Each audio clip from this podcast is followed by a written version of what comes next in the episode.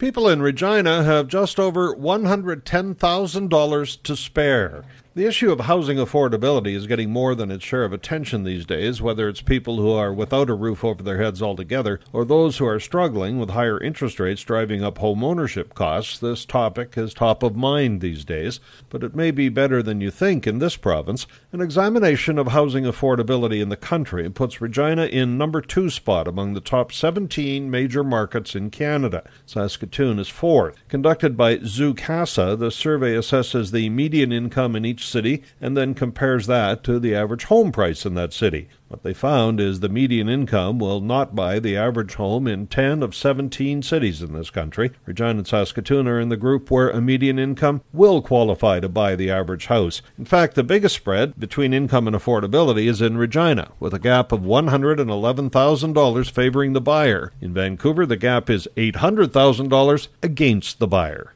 I'm Paul Martin.